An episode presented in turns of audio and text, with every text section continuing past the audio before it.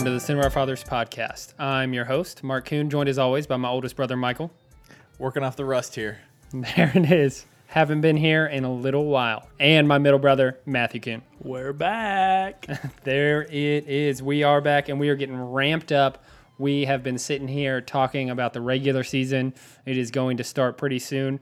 We are only 24 days away from the first preseason Browns game. So the season is coming can taste it. sooner Can taste it. Rather than later. It is going to be so sweet. And as you guys know, we have been recording every other week, eh, kind of, um, during this off season. one. we might have skipped one or two. Um, but once the season ramps up, we're going to be recording every single Monday night after the game, recapping the game, um, picking the lines, um, moving forward. Um, but we just don't have as much to talk about during the off season, so we don't record as often.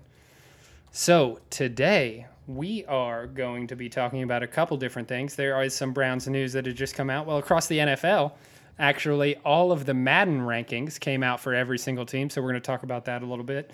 Um, we are also going to talk about um, upcoming contracts that the Browns have to re-sign. Have a conversation about that, and then we are going to recap the off seasons of all of our AFC North rivals.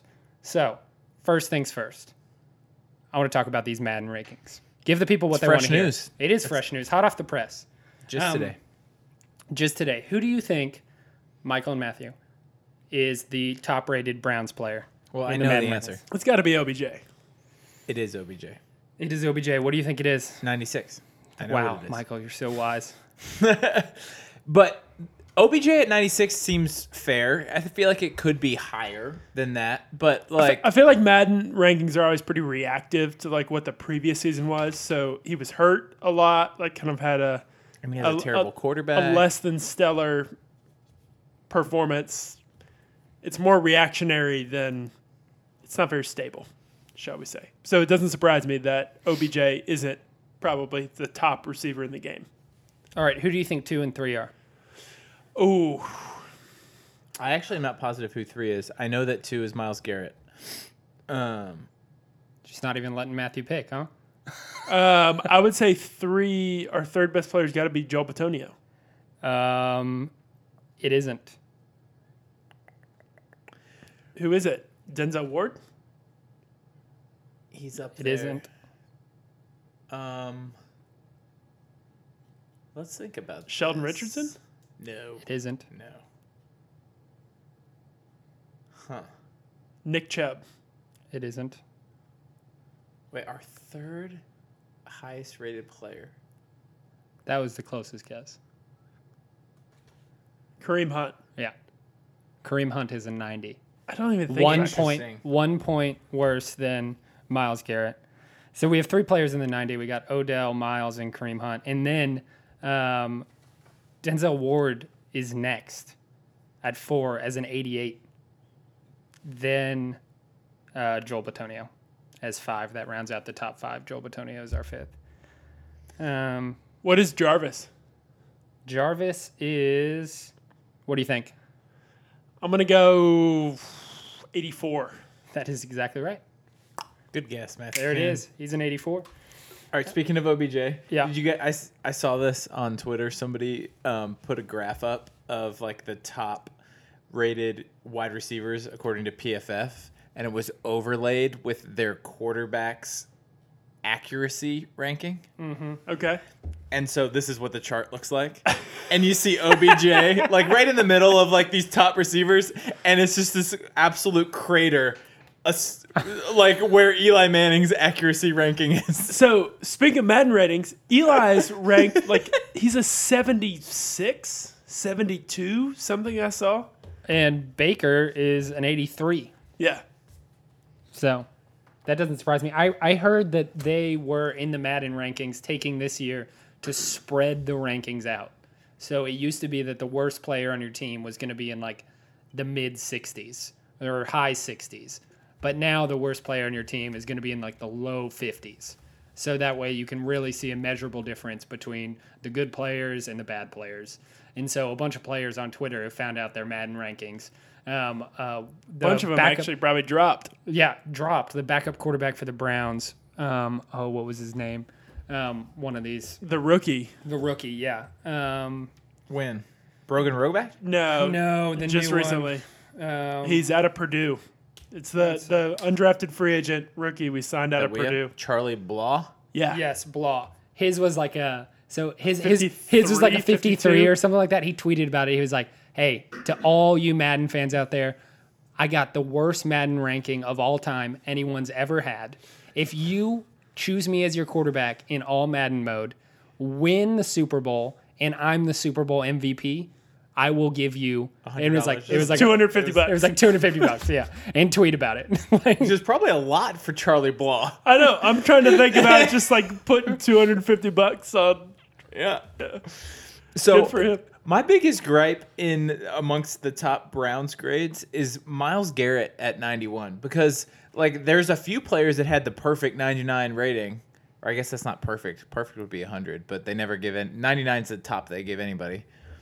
They'll And- give a hundred for like a specific characteristic, but not overall. Not overall. Okay. Yeah. So Aaron Donald, Khalil Mack, Bobby Wagner, and um, DeAndre, DeAndre Hopkins. Hopkins. all got the 99 rating. Okay, so I'm okay with Khalil Mack getting a 99 rating. He's been doing it longer than Myles has. But if you look at the value, like, is there really that much of a difference between Myles Garrett and Khalil Mack? I don't think there is. Like, it's crazy to me. What would what would you put Garrett at? More like, right at his number, 95. Ninety five. I think that seems fair, but I guess they just haven't seen enough. He's okay, so he is at a defensive end position. 91 is the second best in the NFL. eh, that's good. So that's saying something. Gives you a little bit of perspective. I think it's more. I think it's also more perception. Like at this point in Myles Garrett's career, coming into his third NFL season, I don't think that people perceive him as a guy who will single-handedly change in a game and win it. Where Khalil Mack has that perception, whether it's true or not, whether that's fair or not. Like Yeah. you, like coming into the season, Khalil Mack had that mystique, and then showed up a couple times for the Bears And did single-handedly won games for them, and so that reputation kind of precedes itself. I'm down with Aaron Donald and Khalil Mack being 99 overall. Yeah. Can we talk about Bobby Wagner and DeAndre Hopkins being 99 overall? Like both of those players, don't get me wrong, I really, really like them. But are they one of would you put either of them as To the me- four best players me- in the NFL? Well, and it's even not even the best players in the NFL. I feel like what's more, what is more indicative of the 99 rating is that like across the board, you check every single box and you've got it all. You've got the tools and like everything going for you. But you can poke holes in both DeAndre Hopkins and Bobby Wagner. Like their production and they like make it happen on the field and they are at the top three in their respective positions, no doubt. I don't think anyone's going to ask that question. But DeAndre Hopkins is not very fast. is he like, is he how the is best he- receiver in the league? Prob- I Maybe. I wouldn't say so, I- but he's in the would com- you he's pick- in the conversation. If you had to pick one receiver right now to be on your team, would you pick DeAndre Hopkins? No, I'd pick Julio. I'd pick Julio as well. He's not the best receiver. or OBJ, I'd Or pick OBJ. Julio or OBJ. Yeah, I would pick Julio, but I'll take OBJ. Don't get me wrong. I, So like that's just my thing is like if you don't have the elite characteristics, like how can you be 99 overall? Because isn't that what we're talking about with Madden? Like it's isn't it a characteristics game? Is this a rating based on like what your it's literally ability is? It's literally an accumulation of all of your individual characteristics. That's that's Yeah, my yeah. that's my take on it. And Bobby Wagner like is very very good, but the I wouldn't say he's elite in like pass coverage, for instance, like as a linebacker. Like there's a handful of other linebackers I would take over him in pass coverage. All right, so here you go. Speaking of elite in pass coverage, what do you think Joe Schobert's rating is? Ooh. It's not gonna it's Two not time gonna two time Pro Bowler Joe Schobert. well so 84. so I'm gonna go lower than that. I think it's gonna be like 81. Matthew is closer. It's a seventy nine. Yeah. So thi- think- this is also what's hard is that like his skill set doesn't fits his skill set definitely fits like the modern skill set of a modern NFL linebacker, middle linebacker, but not necessarily like across the league. So you're you're ranking players on a, a numerical scale, really with little adjustment or factor in for for scheme and fit. You know, Yeah. Da- but David Njoku's an 82. Joe Schobert is a better middle linebacker than David Njoku is a tight end. Right? Don't you think? Yeah, probably. I would I would think so at this point. Yeah, Yeah. I don't know. I just two time Pro Bowler. I think he should be higher than that. Steph, I still I still want to buy the game so I can play. Hey, do it. Play I'll come Browns. over. I'll come over play. Make sure you buy two controllers. Because I will be over there. I think the Browns got ended up with a 83 overall rating.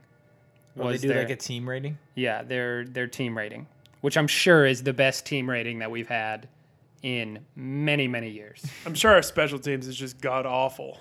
Um, let's see, Britton Colquitt's a 77 and Greg Joseph is a 69, so they can't be that good. Um, who knows? Is Seibert's gonna be our kicker, right? You'd think. He's got the leg up. See what it did there? Yeah, I'm not not proud of it, but I, I I do see what you did there. All right. So, uh, in other Browns news, obviously this is a huge deal um, within the Browns organization, within um, Browns as a whole. The royal wedding just happened, and I'm going to make a point that I want to talk about this. Our guy, your guy, my guy, Baker Mayfield, just got married to the love of his life, Emily Wilkinson.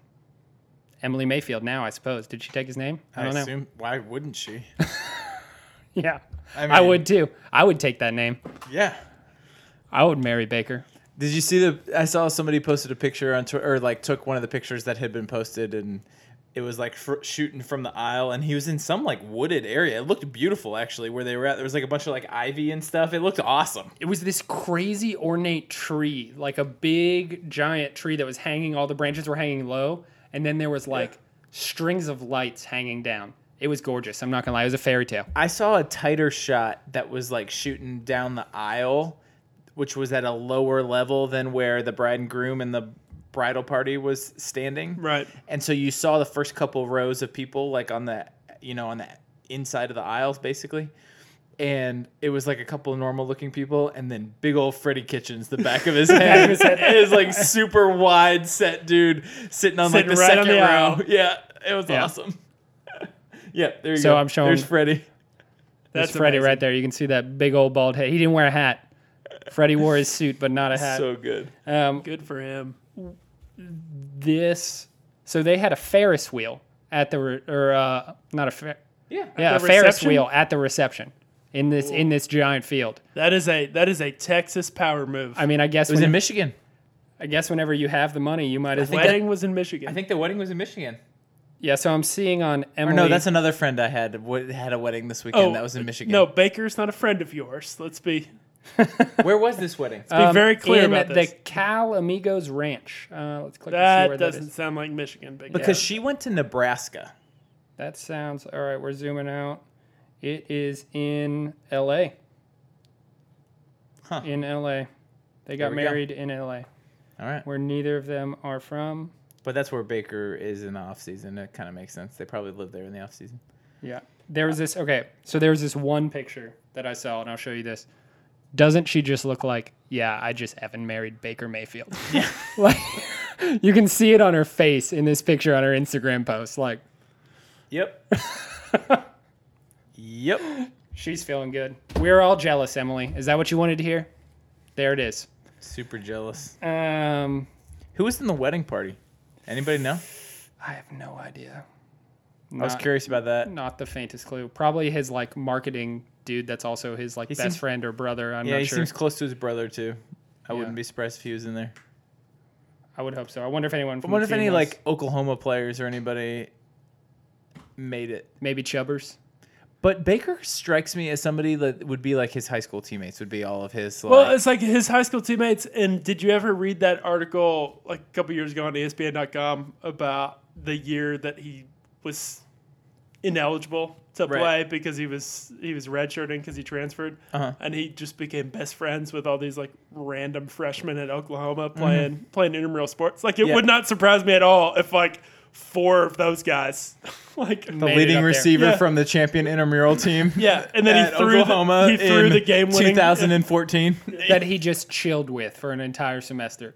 Yeah, they were just crushing the softball league and Oh my football. god! Could you imagine? That's how it was at my college. It was all the athletes. They weren't allowed to play the sport that they were actually playing, but they could play every other sport. So like at Belmont, the basketball guys would just dominate flag football because they're all so much taller, so much bigger, so much more athletic, and it's a small school, so it wasn't even close. Competing against I- all the music majors. Yeah, exactly. I asked Craig if I could be on the team. He said he said no. Weren't Yeah, allowed. Sorry. Um, okay, so moving on. One of the other things um, that we wanted to talk about, there's been this preliminary talk, is the way they're um, talking about it, of re-signing Damarious Randall. Um, so we don't know what that's going to look like or what that figure would be. But my question to you guys is, what would you want to sign Damarious Randall for? And more than that, would you even want to sign Damarious Randall? And if we didn't, who would you rather sign instead? Um, we got a couple different contracts that are coming up um, that are expiring at the end of the season. We got Damarious, Joe Schobert, J.C. Tretter, Kareem Hunt, obviously, um, Greg Robinson, and um, Rashard Higgins. We've talked about this on the podcast in the past. To speak specifically about Damarious Randall, He's a tough case. he's only played free safety for one year. He played solid, but is he a top of the market safety?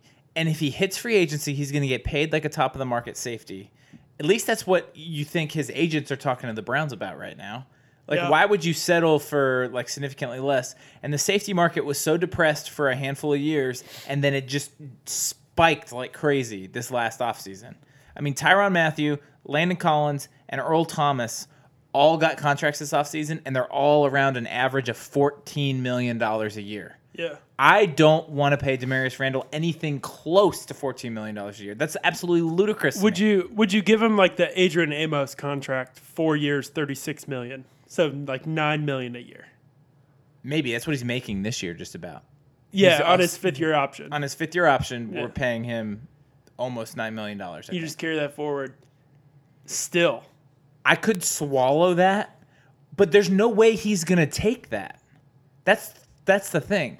I don't think Damarious Randall thinks that's where his value is. I think Damarious Randall thinks he's a top five value safety, and he's gonna want north of 13 million. well, especially for him because he came from being a corner, and if he was valued as a top corner in the league, he's making even more than that. He, Correct. he is the fifth best safety in Madden. Still got those ratings pulled up. Not that Fifth that best really- free, free safety. Yes. So I just don't see there being a middle ground with Damarious Randall where we sign him ahead of this season where the value would be. Like my preference always in these situations is to get ahead of it and not let the guy hit the market and lock him up ahead of time. Like I was dancing in the streets last year whenever we got Duke on the deal that we did because it was way below the value he would we would have to sign him for if he hit free agency. Yeah, and that's what you never know is how does the player value themselves? What are they being told? You would you would have to imagine Damarious Randall knows that he should properly position himself close to that $14 million average annual value, right? He's probably a little below that. He But- is definitely below that. I don't think not- those guys are even worth the fourteen million dollars Right. a year. That's the thing. Is I think that the safety market just kind of went into this crazy stratosphere this last offseason and it's going to have to correct a little bit. And I think the Browns are going to have to wait for free agency for that to happen. And hopefully they have a killer year and there's a desire for a player like Damarious Randall to come back and stay in Cleveland. The the trouble with the And- Browns is if we don't re-sign, I mean, we've got this year to play out, obviously, but if we Yep. don't sign Damarious Randall, who are Our safeties? starting safeties in We didn't draft. 2020? That was one of the Oh, we things. from did. the- We did. We drafted Sheldrick Redwine. Oh, that's true. And Sheldrick Redwine could potentially could be grow into that. uh, a usable safety in the NFL. I don't think he's going to be a top level safety in the NFL. I wouldn't expect, but I think he could be a pretty solid solid player. Yeah. Um, and so that's one thing to look at. Like, what does Sheldrick Redwine look like this year? I don't know. Um, but we'll have Morgan Burnett. He's not on just a one year deal, so that locks up the strong safety spot. And then it's a f- question on who's the free safety. Here's the thing, though. Here's my question for you: Isn't that you say Damarious Randall isn't worth that, even if he is top five best free safety in the league? Isn't he worth that if that's what the free safety market is? If that's what it's going to be, and that's what it, if, barring that it doesn't correct, if that's what it's going to be going forward, and the cap is just going to continue to be raised, and all these players, all of their money is just going to keep going up, which it seemingly has been, except for running backs. Isn't that just going to be what he's worth? And it's going to be worth it to sign him sooner rather than later, always to a long long term contract. This is a question about positional value. Yes. The question's you- about positional but value. you you just can't have like a you can't have and pay a proper market value for like top level position players at every position. So you got to So- pick so you have which to pick and positions choose. you Yeah. want to If play. There. if we're looking at this two three years down the road when we we've got to pay Myles, we got to pay Baker, we got to keep paying OBJ, which granted that contract is really favorable. yeah, Um, there's there's gonna and, be and he's the longest Yeah. player on contract with the Browns right now. there's going to be decisions at the margin and do you want to have $14 million tied up But in wouldn't free you- The safety? replacement- not, especially given that we're not paying anything for our offensive line right now, which is going to have to be addressed. But wouldn't you argue that free safety is five, maybe sixth most important position? I would No. take quarterback. I would take defensive end, Yep. and you Corner. need multiple defensive linemen before you start thinking about a safety and a corner and a top level skill position player. So which is like a wide receiver. And a quarterback. I already said said quarterback, first. So, So, it's, like six or seven at least.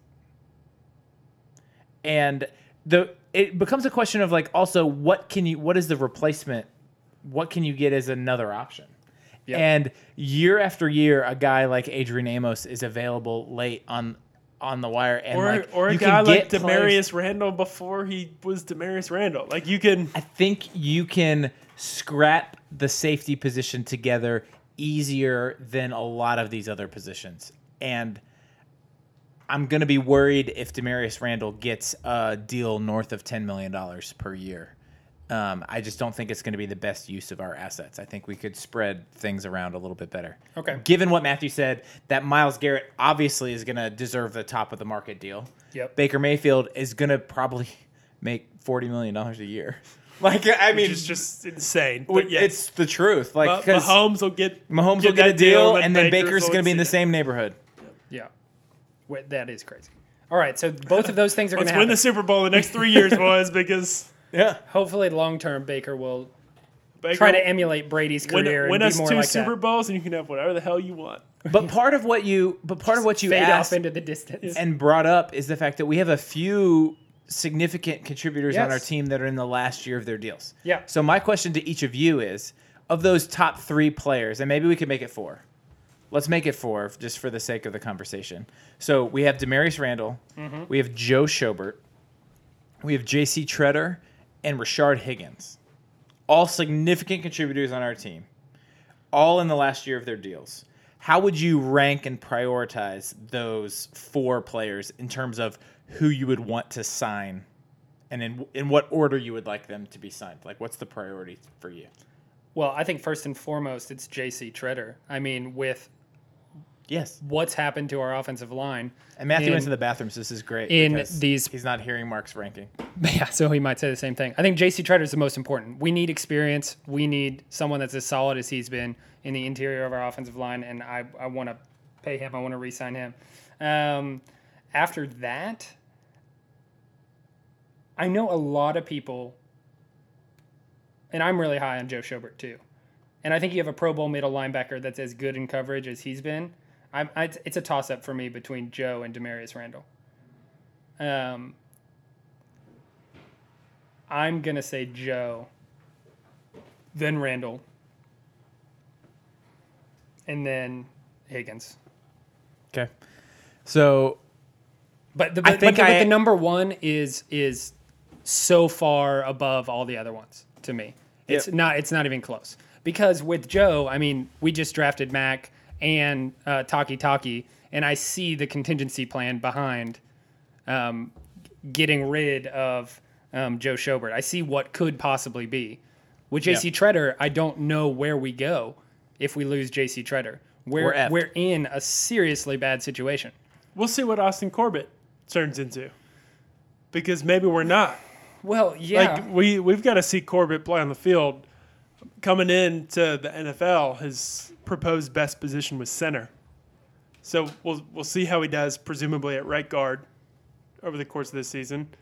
If he does well, what he then could we be our center of the future. then we just pick up someone in free agency and over to play right guard, yeah. right guard. I mean, not even overpay. I mean, we've got we've got Kyle Kalis. We've got how many guards did we sign this offseason? Yeah, Eric Who, Kush, Push, yeah. yeah, who who could potentially fill that role going forward. Um, I agree with you that Tretter is, is is really good and is underrated, um, but I don't know that he's necessarily Okay, the top priority. Here. So who out of those four, who do you think is? What's your what's your rank order? You get the four. You got Higgins, Randall, Schobert, and Tretter. You're John Dorsey. Who are you re-signing first? It's tough. I, I think it's. I think Higgins is off the table. We've got too many good young receivers. We're, we've, we've got receivers. You can find other receivers. I But think. do you think Higgins is going to be expensive?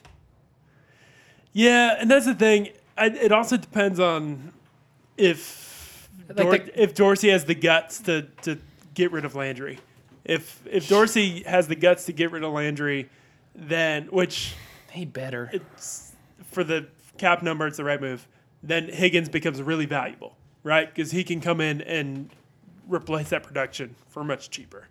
If if we're also paying Landry, and you've got OBJ and Callaway trying to get receptions, Higgins suddenly is really not that important at all. Yeah. Um, I would say, I would say Randall might be the most important piece. I mean, I know, I know, we just talked about not wanting to overpay him, Yeah. but I think given the way that our roster is constructed, we've got young linebackers who could potentially replace um, Schobert. I think Schobert is a really valuable piece in a in a scheme, but isn't universally like valuable. I think Damarious Randall is a really dynamic player there at free safety and proved it last year. I don't think I agree with you. I think we all agree about JC Tretter being the like top priority. No, Matthew just said he thinks Damarious Randall's the top priority. It so yeah. I mean, I chose Damarious Randall. I th- I think it's tough because it all depends on number. Yeah. Like, like it depends on positional value. Okay. but okay. So what would you yeah. be? I do want. I want to get there, but I think far and away, J.C. Tretter is the most important. Baker Mayfield, and you've heard countless people talk about this, and I I definitely subscribe to this notion that a shorter than average NFL quarterback needs to have the middle of his line set and be solid because if he's got to be like moving around up front and doesn't have that set where he can throw over the line and feel confident in that, like it's going to jack up all kinds of stuff. And JC Tretter's been phenomenal. The question to me is like, what is JC Tretter's contract going to look like? I don't know what it is. what is it? What does the center market even look like these days? I mean, there haven't been like a so Mitch Morse just got a contract this offseason. I'm sure we could see what that's like. Here, I've got it. So my, but I mean, you heard my point before. I think we could be in a situation where once we see Austin Corbett step on the field, where we feel pretty comfortable about the replacement value that we have at center, where we don't necessarily feel. But then you got right guard, and you have another issue there, and you don't want an issue across and any of those three Kalis, positions. and we've got like, if it's not one of those two guys, bring in somebody else. Like we're we're, we're talking about right guard here. It's probably the least valuable offensive line position. I don't want to mess with that offensive line too much. I I mean, you're already going to because we're going to replace the left tackle next year and probably the right tackle. Exactly. So I don't Like, want to. gonna- I, I don't want to have more revolving doors. Is my point. Like I know that those things are happening, and those are definitely going to happen. So why are we going to get rid of the signal caller on the offensive line at center? Like I think that's the worst possible idea. I mean, he's he's also not getting any younger. I mean, this will be his third contract in the NFL. Yeah, but he's like barely thirty. I think. I, I'm not worried about his age. That's not a problem to me at all. He's And he played through injury all last season. he's 28 currently, so No you, problem. You give him a, a four year deal, get at him his through peak. 33. Yeah, that's not a problem. Um, center contracts: Mitch Morse and Ryan Jensen. Matt Paradis all signed contracts this offseason. They're Mitch Morse is the top of the market average salary now for centers at eleven point one two five million per year. Ryan Jensen's ten point five. Paradis is nine point six. He's in that range, honestly, with some of those guys. So a ten or eleven million dollars is probably what we're looking at if you're going to re-sign J.C. Tretter. He's making around he's making six and some change right now, and I think we have to sign him for that. We just took a big offensive line contract off the books in Kevin Zeitler. We've got a cheap right guard right now in our second round draft pick from last year, and we just kind of roll with that. Yeah, I, I want to go back to so we're, we're talking so much about money, and the reason why that is, and the reason why we don't want to re-sign um, Jarvis Landry. I want to talk about that for a second and make it very clear because Jarvis Landry next year is going to be making more money than Odell Beckham Jr., which is just absurd. And we can drop him off our books for like almost no cap it. Is it zero? It's all Um, it's not zero. It's like four and a half million dead. dead cap, but we're going to be paying him over $17 million next year. And so we're talking about pinching pennies on these guys like Damarious Randall and not wanting to re-sign him because we don't want to spend this extra money, but we're going to be spending You could add the cap to sign Randall, sign Tretter to their new deals. and you just have to get rid of Jarvis and you can get a slot guy. There's a lot Like, of guys what we was- can dump though. There's a lot of guys we can clear cap space with. Jarvis is at the top of the list. Um, TJ Carrie is high on that list, and Christian Kirksey is pretty high on that list. All three of those guys carry a pretty significant cap number. So and going very into going into 2020, how many of those guys do you think make the final 53? one, Who? I don't know. Probably Jarvis, honestly. Jarvis is the most likely, right? If I was betting on one, yeah. And just to correct what you were saying, it's he's not getting 13. He's not getting 17 million next year. His cap hits 14 and a half, but his actual cash that year is around 13. 13. Mhm. And it's And I was right about the four and a half million dollar dead cap hit if we would decide to move on from him. But all those guys make a lot. TJ Carrie makes over eight million dollars a year. It's crazy. Too much he's yeah for the value he provides on the field. He's just He and he and Kirksey aren't going to make the 2020 Browns roster. This is unless their- Kirk, Kirksey. I can see Kirksey playing himself into a spot depending on what happens with Schobert and whatever. yeah It might just be like a better option to have that stability with Kirksey he if stays he plays healthy. well he this plays year. well. Maybe It's like okay, maybe you keep him and you move on from Schobert, but like Kirksey and Schobert definitely aren't going to be on the team in 2020. There's no doubt in my mind about that. So it's going to be interesting to see how all that shakes out. yeah, I agree with you though. A max of one of those players Yeah, is is making the roster. Chris Hubbard is probably next on that list. he might be. The problem is, is there's such a deficiency in offensive line talent, and so there's it's not a situation like safety where there's another guy that you can just kind of plug in there and mm-hmm. get like replacement level value and production from. On the offensive line, it's just a lot more slim pickings than than what you got at some of these other positions. And so I think that makes you hold on to a guy like Chris Hubbard maybe more more so than you would at some of the other positions. You don't want to move on too quickly. But man, I think ta- the the more and more I think about it, if we have a chance to get a top tier tackle at some point in the draft next year, like that's definitely what they're going to uh, do. it's the position of need. Another guy who who could be a 2020 cap casualty is Chris Smith has a, a five million dollar cap hit, and it's only one million dollars to to Yeah. to move away from him. Yeah. So coming in as at best case our third defensive end, probably fourth pass rusher. You know, you, you look at that positional value. Yep. So that's given our cap situation, that's optimistic to look at kind of those guys and think how much money can be saved removing them from the equation and not losing a terrible amount of production. Absolutely. Um, all right, so moving forward, so that's that's this upcoming year, but two years from now, quick question for you: Yep. How much you think is the top of the market for Myles Garrett?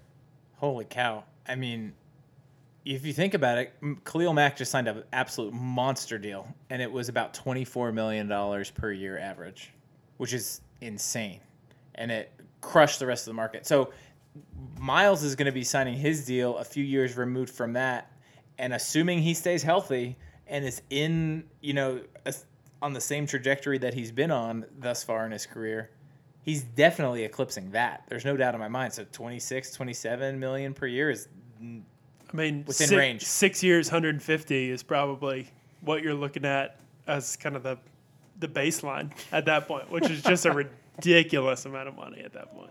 Yeah, and like that's Good where for we you. reach the point where like you can't pay an Olivier Vernon. Yeah. you How know? many how many dinosaurs can you buy with 150 million dollars? A couple full dinosaurs, I would assume. Assuming he, sh- he shells all of it towards that. What what will Myles Garrett do? So wh- how will his how will his fortune be allocated? I don't think he's going to do much. He spends He's most gonna of his he's gonna call Carl Nassib, try to get that interest rate. learn learn about the time value of money. um, most of what Myles Garrett does is Probably he will tries be to super boring. he- he's just gonna like stash it away somewhere and just he just tries to Roth meet up with people and get his dogs to hang out with other people's dogs. That's really Roth all he does. IRA. He can't have a Roth IRA. He's way over the income limit That's for a. Roth IRA. That's Yeah, he's true. putting Like his, poor guy. like a hundred times over the income limit for a Roth IRA. he's maxing out his Roth with his five thousand dollars every year. Uh, oh man, that's pretty funny. So the one interesting thing to think about though, and I've been thinking about this regarding Baker and Myles, and this popped into my head once Philly signed Carson Wentz because they signed Carson Wentz to that extension a few weeks ago, and it's after his third season. So that puts us in range to if we would go according to that timeline, you're kind of getting a deal because you're comparing to the current market numbers and you're getting Right. ahead of it for a guy if you feel good about a player in the long run it is more advantageous to the team to sign them after that third season when they become eligible for an extension than to wait till after the fourth year Yeah. or to give them the fifth year option and like If let the could- market continue to grow Obviously, if Baker's good and you could trick him to signing his extension before Pat Mahomes does, would be marvelous, Yeah. right? But this also is this consideration for Myles Garrett, and but a huge wrench in this whole thing is the fact that there's ongoing collective bargaining negotiations that are going on, and we have no idea what that's going to do to reset the market for what cut of the revenue the players get, and if the you- players get a bigger cut, that's going to influence the contracts. And I think there's going to be a period here pretty soon where we don't see any of these rookies signing long-term contracts. Like we're probably pretty darn close to it. And so I don't think that's even going to be an option for us to re-sign Miles. Baker will probably be in the window where that new CBA is already in place and that chunk of money will kind of already and the growth of the cap over the years will probably be pretty obvious at that point. did y'all see what the what each NFL team made in profit share? It's like 270 million. or Two something. hundred and seventy-four million dollars. Yep. That, that's on top of Their Everything. ticket Everything revenue, else. their like local sponsorship, all that stuff. Yep. two hundred and seventy-four million dollars. Yep. I think the players are gonna like this has been the case for a while. They they need to like get their crap together. But they they're potentially in a situation where they could get a much larger share of the revenue and everybody would still be fine. What's mm-hmm. amazing to me about that is like that's like taking out all of the like league overhead and like everything, like what they pay Goodell, like everything. And there's 274 million per team left over. Yeah. Everything that they could think of to spend money on. What they spent on the draft to do all that crap here, and Well, and like, that's the thing. It's like unbelievable. Like at that point, you know they just don't give a crap about expenses. Like you're talking about Sand Like- on a beach. like if oh my gosh, it's ridiculous. I'm this upcoming collective bargaining. I'm not worried about it from the Browns' perspective. From a, a contract standpoint, I'm worried the Browns are going to be good, and then there's going to be a strike, like a labor shortage. Or no, it's a stoppage, legitimate concern. and we're going to get like screwed in that regard because the Browns are going to finally be in a position to be great, and we're not going to have the NFL. For the a good year. news is, is Wouldn't that that be hilarious? The good news is is that they're already talking about it, and we're two whole seasons away from the CBA. Is that the up. good news? I, I think it's good. I think it's good that they're at the table actually like hammering some of that stuff out. You think it's going to don't- cause a strike? And Well, I don't think they're at the table. I think everybody just sees like the storm of brewing, and r- realize that it's kind of the perfect storm here for for there to be kind of a big clash of the Titans. I think. No, I the, don't think the so. last time the players realized that they kind of like misplayed their cards a little bit, worrying about like two a days and all sorts of stuff, like all these like small things that the owners don't even really care about. I don't know. I'm choosing to be optimistic about it. I'm hoping that the signs of talks going on right now is is positive. And I said two whole seasons away. It's the strike would be at the beginning of the 2020 season, right? Correct. right? So like we have one full season, and Yep. then like it would be a strike, you know, heading into the season after this next upcoming one. Or a lockout. I can't. I can't see a lockout situation, but We'll see. We hope not. Um, all right, let's move on to um, the AFC North offseason review. We all took one of the teams in the AFC North and we just um, notated every single thing that they did in the offseason. We're going to talk about those um, acquisitions, their draft picks, um, who they re signed, who they lost. Um, and we're going to talk about what these teams we're going to face twice a year are going to look like. So, Michael, who did you have? Steelers. Steelers. Tell us about the Steelers. What are the Steelers doing this offseason? Well, the big news, I mean, that almost everybody that follows the NFL knows is the loss of some of their weapons, right? I mean, no more Antonio Brown, no more Le'Veon Bell. But the reality is that they didn't have Le'Veon Bell last year. So they're rolling with James Conner again this year. That's no different. So it's the Antonio Brown loss um, is the big, the big departure from the team. Juju steps up. They picked up Donte Moncrief that is what it is. I think the guy's got some talent, has shown some things. Has literally Donte Moncrief. The one thing about him, he's literally not had a quarterback to throw to him. Like his he's had Andrew career. Luck He had Andrew Luck. for like a half a year. It was like when Andrew Luck got hurt, and then he had like whoever the Colts were thrown out there, and then he had um, what's his face in Jackson, Jacksonville last year. I mean, he's so that's the argument I think Steelers fans are making about Moncrief potentially like making an impact. Um, I'm super curious to see how Juju does. Like, I think everybody thinks Juju's real good, but how much of Juju's success thus far has been from drafting off of Antonio Brown? When he's like the number one guy and has to separate and like make the plays on his own, like I'm skeptical. Well, who else is catching passes in that offense? I mean, you, you don't have a, they a have James Washington. yeah, who was inactive for like He didn't play a, a ton last year. numerous number of games last season. So it, that's going to be interesting. On their offense, the only other major change was Marcus Gilbert is gone, and they're replacing him at right tackle with a guy named Matt Feiler. And Matt Feiler got a bunch of snaps last year. Marcus Gilbert was hurt, and he actually graded out pretty similarly to Gilbert. Was like a couple points higher on PFF's ranking. So I think Feiler's fine. They feel fine about him. But to me, on the offensive line, the biggest loss the Steelers had was Mike Munchak, who is no longer their offensive line coach because he went to Denver, and that to me is bigger than almost.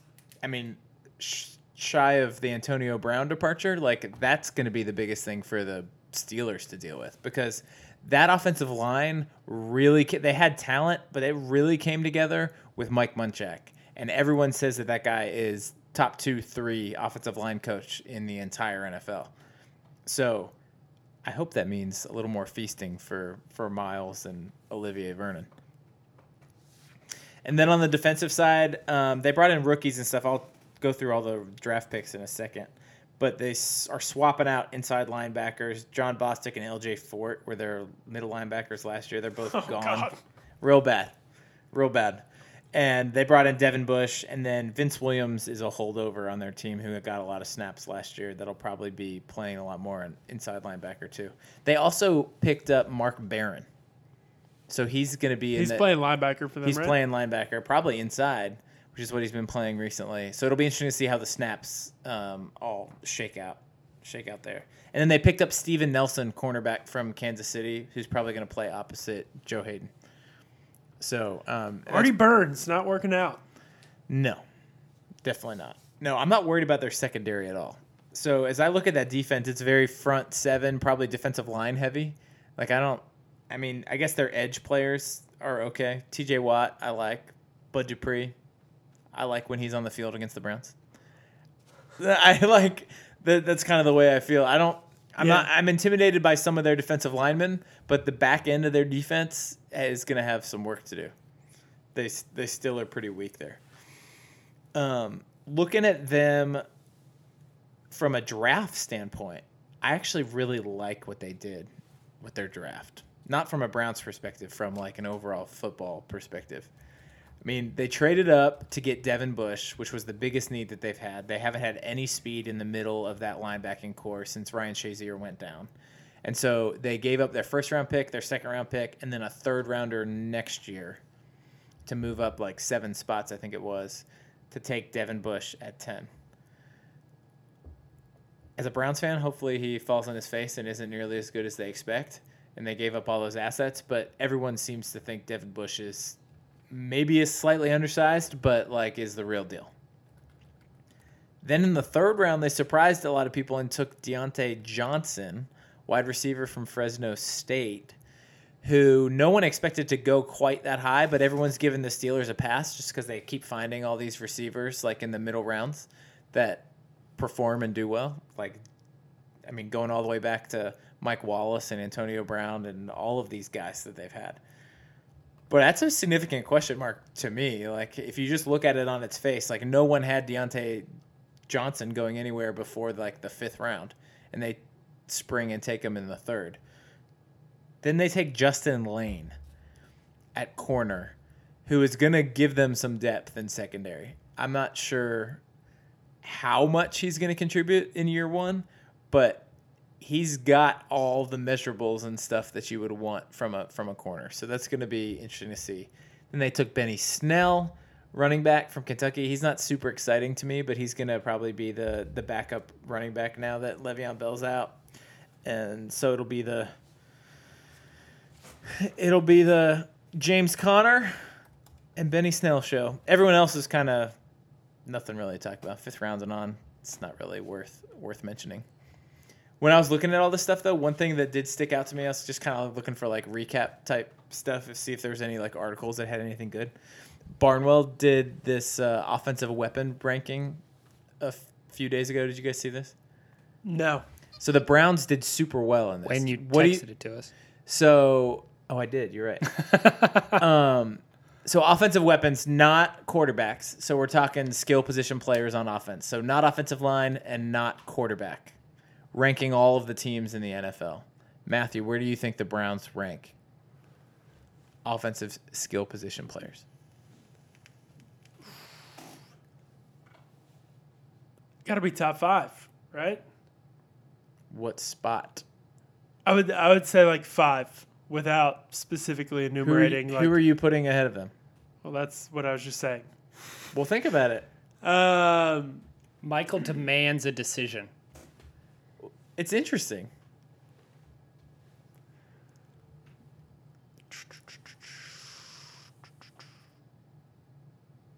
yeah. Man, I it's- know. it's tough to think about a team that I would take their skill position players. I Uh, maybe, maybe the Rams, maybe the Cowboys, maybe you like the Cowboys? I don't know. You got They don't have a tight you got end. Zeke, you got Amari Cooper. That's not like that's pretty good. It's pretty good, but Um, it's not as good as Chubb, Hunt, Yeah, probably not. Jarvis, Odell. Odell, really? Yeah, I mean, I, KC. Casey. I mean, Casey. Travis Kelce's kind of the like Linchpin of that whole thing. and Tyreek Tyreek Hill Hill. and Sammy Watkins. It's pretty good. I can see it. So Barnwell's ranking is Rams, Chiefs, Browns. Number three. Number Then, uh, three. then the Cowboys were number four. I'm pretty sure. Okay. Anyways, so like that got my attention obviously when the Browns were number three. But what's interesting is he showed the historical. He's done the same article for the last few years, so he showed like what it was last year and the year before. So the Steelers this year are number 15. They're kind of middle of the road, middle of the pack. But last year they were number four, and the year before that they were number two. And Big Ben's not getting any better No. right? So like to me, you look at this offensive skill position ranking. It's great to look at that, but it's only as good as the quarterback is that's like feeding those skill position players. You know, Right. Like that's the factor that like really influences like how good any of those units actually are. You didn't mention the Saints. Ooh, Saints do have a pretty good skill position. Sorry, just thought of that. Kamara, Yeah. Mike Yeah, yeah. Thomas. No, Yeah, and the best thing good. about the Browns, in my opinion, is now we finally have a quarterback that can actually like do something with that skill position talent. Because if we'd had it five years ago, it wouldn't have mattered diddly because we didn't have anybody to give him the ball. Uh, but in my opinion, Ben Roethlisberger is going in the wrong direction, whereas the Browns are going in the right direction. It just has has me very very optimistic. no, Yeah, who's is- who's definitely not on that list, or definitely pretty low, is the Ravens. What did the Ravens do? Twenty six. Were they 26? Yeah, I mean, I couldn't think of a team that I would want. they were twenty four last positions year and twenty eight the year before. I think Yeah. I think the Bills probably have worse skill positions. Yeah, LeSean McCoy is their like. Um, the The Well, Dolphins are really awful. low. Dolphins are pretty bad. Yeah. The, The, Jet, the Jets aren't great. Like Le'Veon Bell, but Wow, the Cardinals got David Johnson. Cardinals and have Larry David Fitzgerald. Johnson. Larry Fitzgerald's so old. Um, all right, Matthew, what did you find out about the Ravens? M- Thank you, Michael. That was very comprehensive, I'm good as at that. always. Good at that. Fantastic. Well researched. Very well researched. I, I can guarantee you that mine will not be as well researched as Michael's was. So I'm gonna, I'm gonna need him to jump in whenever I start talking. So the the Ravens offseason was fairly comparable to the rest of the AFC North. I feel like there was kind of this large pattern of exodus of talent out of the AFC North. We saw it with the Steelers. We see it here with the Ravens. Um, particularly on the defensive side of the ball with the Ravens. I mean, they lost um, Terrell Suggs to free agency. He's obviously obviously aging, but he went to Arizona. Um, C.J. Mosley signed a big contract um, with the Jets. Left. They lost um, Za'Darius Smith. I, th- I think he went to Green Bay on a, a big free Yeah. agent deal. That's a lot of pass rushing, linebacking talent that that they let walk out the door. And that was like Uh, the strength of their team. That was the last year. strength of their team. They they probably overperformed in a, in a way there. They also lost Eric Weddle, kind of the the like veteran heart and soul of their defense. Um, so they're gonna have to replace him. On Oh, top, they did okay with that. yeah, and we'll, we'll, we'll get there.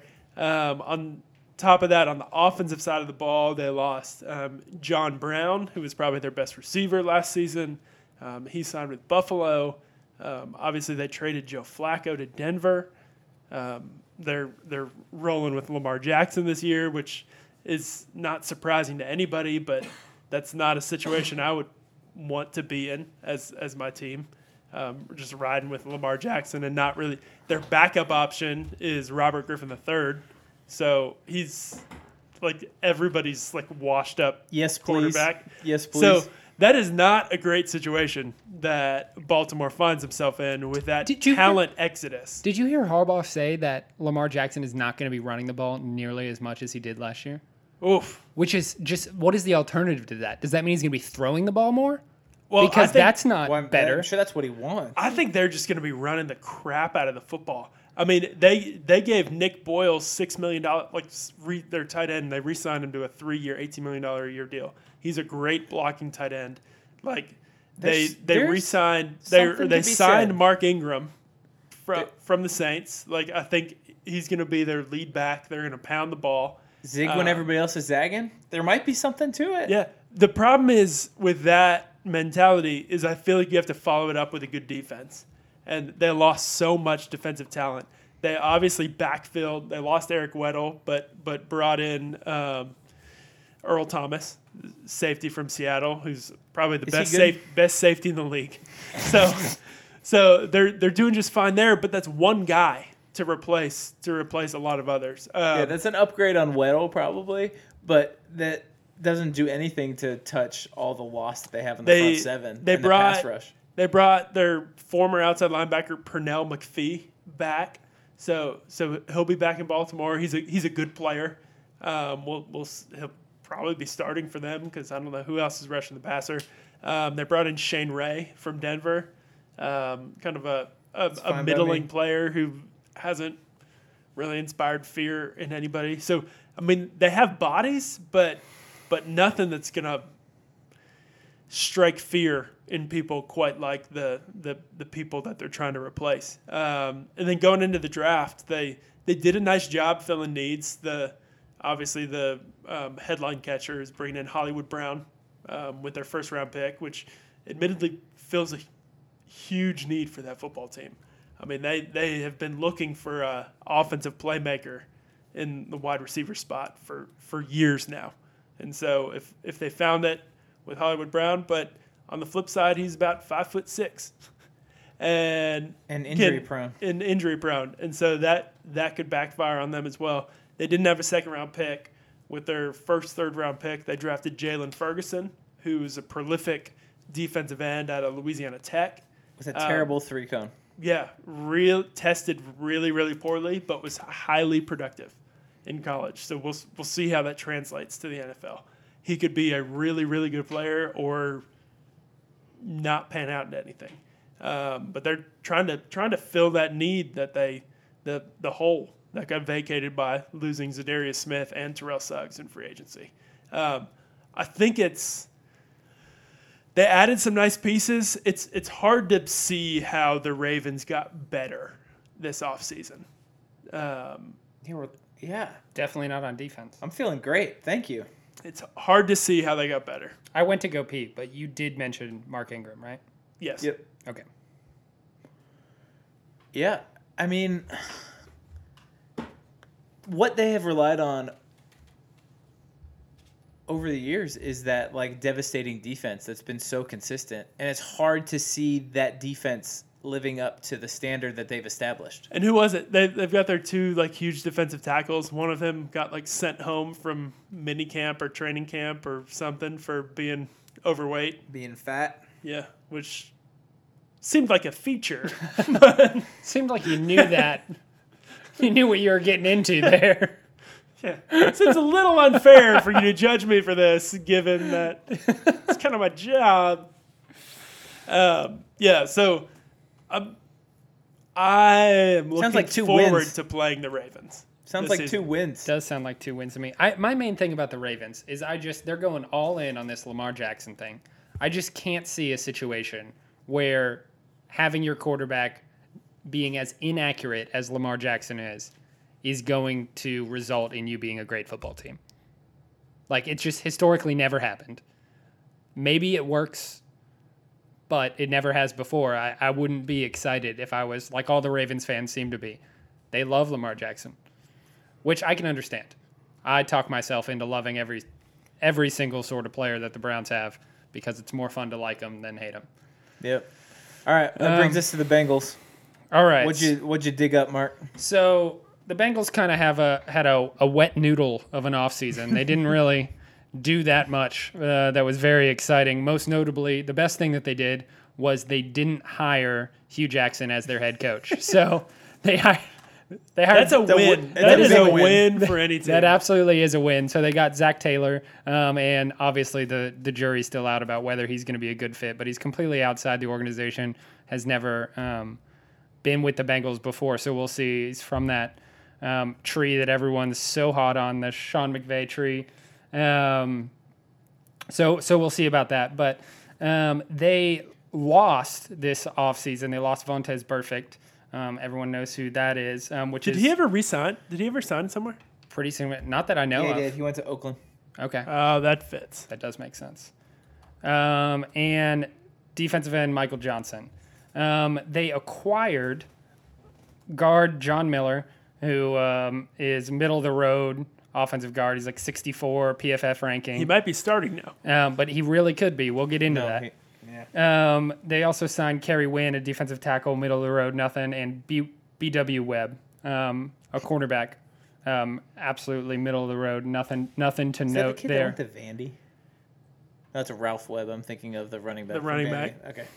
So they re- re-signed Darqueze Dennard, um, Preston Brown, C.J. Uzomah, and Tyler Eifert, and Bobby Hart. Um, it's interesting to me, C.J. Uz- Uzomah and Tyler Eifert. They also drafted Drew Sample um, in the second round. So that's three serviceable tight ends that they're going to have, um, and they already have four on their team. So.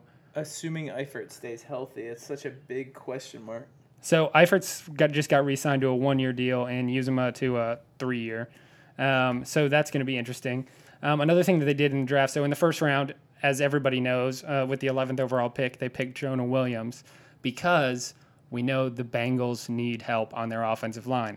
So Jonah Williams out of Alabama, probably the best tackle in the draft.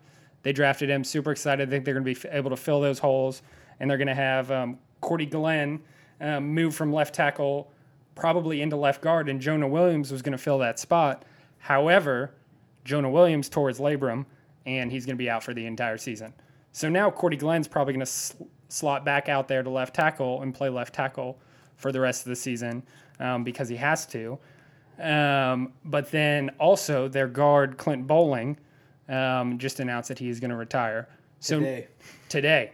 So their offensive line situation is looking grim, to say the least. Um, lo- How many, losing sacks, Jonah. how many sacks do the Browns have against the Bengals this year? What's the over under? Six. in both games. No, both games combined. Six? You only Yeah. think six? I think it's more like an eight. The line's more like eight. I'm saying over. I'm not saying Myles Garrett. I'm saying like the whole team. I'm gonna say over. I'm gonna. I want to see who is. I don't. I don't have this pulled up, but like, what is the Bengals' current starting offensive line? Oh, It's not. I saw it on Twitter. It's not today. pretty. It's Do really you- sad. Cordy Glenn's playing left tackle. Yep, Bobby which Hart's playing right tackle because he has to now. Yeah, that Yep. that guard that they signed is the right guard. Um, the center that they drafted last year from from Ohio so- State, so Billy John Price is the John center. Miller, Bobby Hart. and then the left guard is the one name I don't know. Well, John Miller and Bobby Hart will play guard. No, No, Bobby Bobby Hart's, Hart's the right gonna play tackle. right He's gonna play right tackle. Yes, he's Okay. a right tackle. And he's terrible. Yeah. Yeah, he is bad. His PFF ranking at guard was 56. Um, yeah, Bobby Hart is great for the Browns. Olivier is going to have a heyday. Um, so one of the other interesting things is that they drafted um, Ryan Finley, maybe as a possible replacement down the line for Andy Dalton, um, who's just been this middle of the road quarterback for how many years? But they're only paying Andy Dalton like $17 million a year. So super middle of the road pay. But if they're not going to spend all their money on some actual skill positions, um, well, I mean, if they they need to spend their money if they're going to keep Andy Dalton or find a quarterback that they want to pay. Um, you were telling me at the beginning of the podcast, Michael, that all the Bengals fans think they're going to be great this year. Yeah, I've seen so many Bengals fans on Twitter, and uh, elsewhere just seemingly so optimistic. I've heard talk about Joe Mixon like leading the league in rushing, which like I like Joe Mixon's talent, but there's just no environment set up for him to succeed, particularly with these like injuries on the offensive line. Like there's just no way that's going to happen. They're going to be playing from behind too much. And I think the basis for any optimism for a Cincinnati fan is just that they had some pretty significant injuries like Carl Lawson, Eifert again. Some of these guys like were on the shelf. Andy Dalton was hurt for a good portion of the year. AJ Green AJ was Green. hurt for a good portion of the year. And if you assume those guys are healthy, like automatically, I think they raised their their bar for this year. But the thing is, is they didn't fundamentally make themselves all that much better. At they actually they didn't at all, and so I just don't think there's a path. They're they're just older. Like the best players on their team are like either at or past their prime. I mean, it's AJ Green. It's you know AJ Geno Green's Atkins. AJ Green's in a contract year too. yeah. I just I don't see it coming together for him, unfortunately. This could get worse for the Bengals before it gets better. But yeah, like hearing you guys run through what they did and like that Drew sample pick in the second round of the draft, like he was like a projected like fifth round draft pick. It makes no sense why they like reached for him, particularly given what you said about how they re-signed those other tight ends. I wonder if that says anything about what they're looking to do. That's interesting. I mean, they do have some talented wide receivers like AJ Green. That Tyler Boyd crushed last year. He was great. And if they could get a semblance of something from John Ross, like that, those are That's a that's a those good. are those are one, two, talented. three. those are talented players. I mean, those are talented football players, and they've got you know Mixon back there in the backfield. Like I can see how a Bengals fan talks themselves into thinking they're going to have a solid season because they were able to make the playoffs year after year with Andy Dalton for year after year. But the problem is, is like some of those players they leaned on aren't either aren't there anymore or they're past their prime.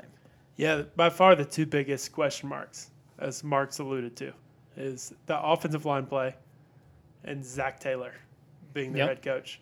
Zac And- Taylor, and who it- couldn't it's a, get it's a anyone to coach with big him. question mark It's a huge because question. we'll see. Yep. I think it's going to go south pretty quickly. I would love to see it. I would. Love I mean, to see is it. this just the most op- Back to the are, 90s era Bengals. Are we just being like, is this the truth of the situation? Or are we just being ridiculously optimistic about all three of the teams and how bad thi- they're going to be? I don't think anybody's optimistic about any of these three teams going into the year. And the the one team that The Steelers have by far the highest like floor of any of those teams. yeah, but I think the Ravens have the highest ceiling also.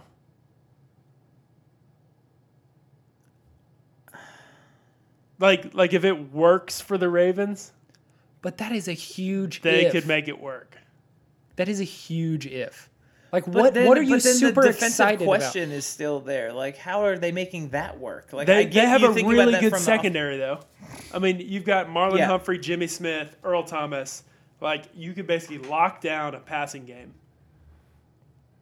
If those guys stay healthy and play up to their potential, like that's really good. So that's super interesting. Is that what they're doing? They're like, okay, everyone's passing. We're just gonna have a nasty secondary. We're not gonna worry about stopping the run because no one's trying to, and Then we're gonna and run. then we're gonna run because.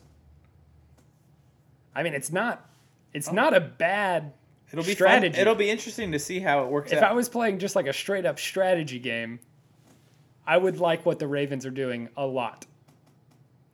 the thing is is it'll be interesting to see how they actually like execute it because it's like we we can try to read the tea leaves and think that that's what they're doing but like actually implementing it's going to be going to be interesting we'll see I mean, it's a huge, it's true that secondary is like really solid it's a huge risk. but That's why can't it is. why can't we just run Nick Chubb and Kareem Hunt down their throat because of the two fat boys in the center Michael Pierce and Brandon something. I don't know. That was your team. What is his name I don't know remember. exactly who you're talking about Oh, right. We are going to wrap it up. Thank you so much for listening, everybody. We really, really appreciate you. Um, if you like what we're doing here, please um, show your love. Go to our podcast feed on iTunes and rate us five stars. Leave a comment. We would really, really appreciate it. Um, when you do that, that goes into the algorithm that gets people to hear what we're doing. Um, so if you like what we're doing and you want other people to hear it, you can just give us a rating. That You would be do that. fantastic. And you know what else? Some I heard somebody say in a podcast, which I think is like a really reasonable thing. If you do like our podcast, go tell one friend to go to listen to it. Like that's like a simple, easy thing to say. You don't have to go tell everybody, but think of one person that might want to listen to it. Tell them about it. That helps us laugh. Everybody does that. That goes a long way. Hmm. Thanks, Michael. Yeah. Yeah. And it Also- might also- help you make a friend. Yeah. also, tell your mom you love her. You should do that too. We got all kinds There's of lots of things you should do. life advice. Uh, thanks so much to uh, everyone who listens, our Tokyo listens listeners. Follow us on Twitter at Sin of Our Fathers. Follow us on Instagram at Sin of Our Fathers. Send us an email, sinofourfathers at gmail.com. Um, we'd love to hear what you think about the show. Um, if you have any questions or want us to talk about something in particular, we'd love to hear from you. Thanks so much. Go Browns. Go Browns.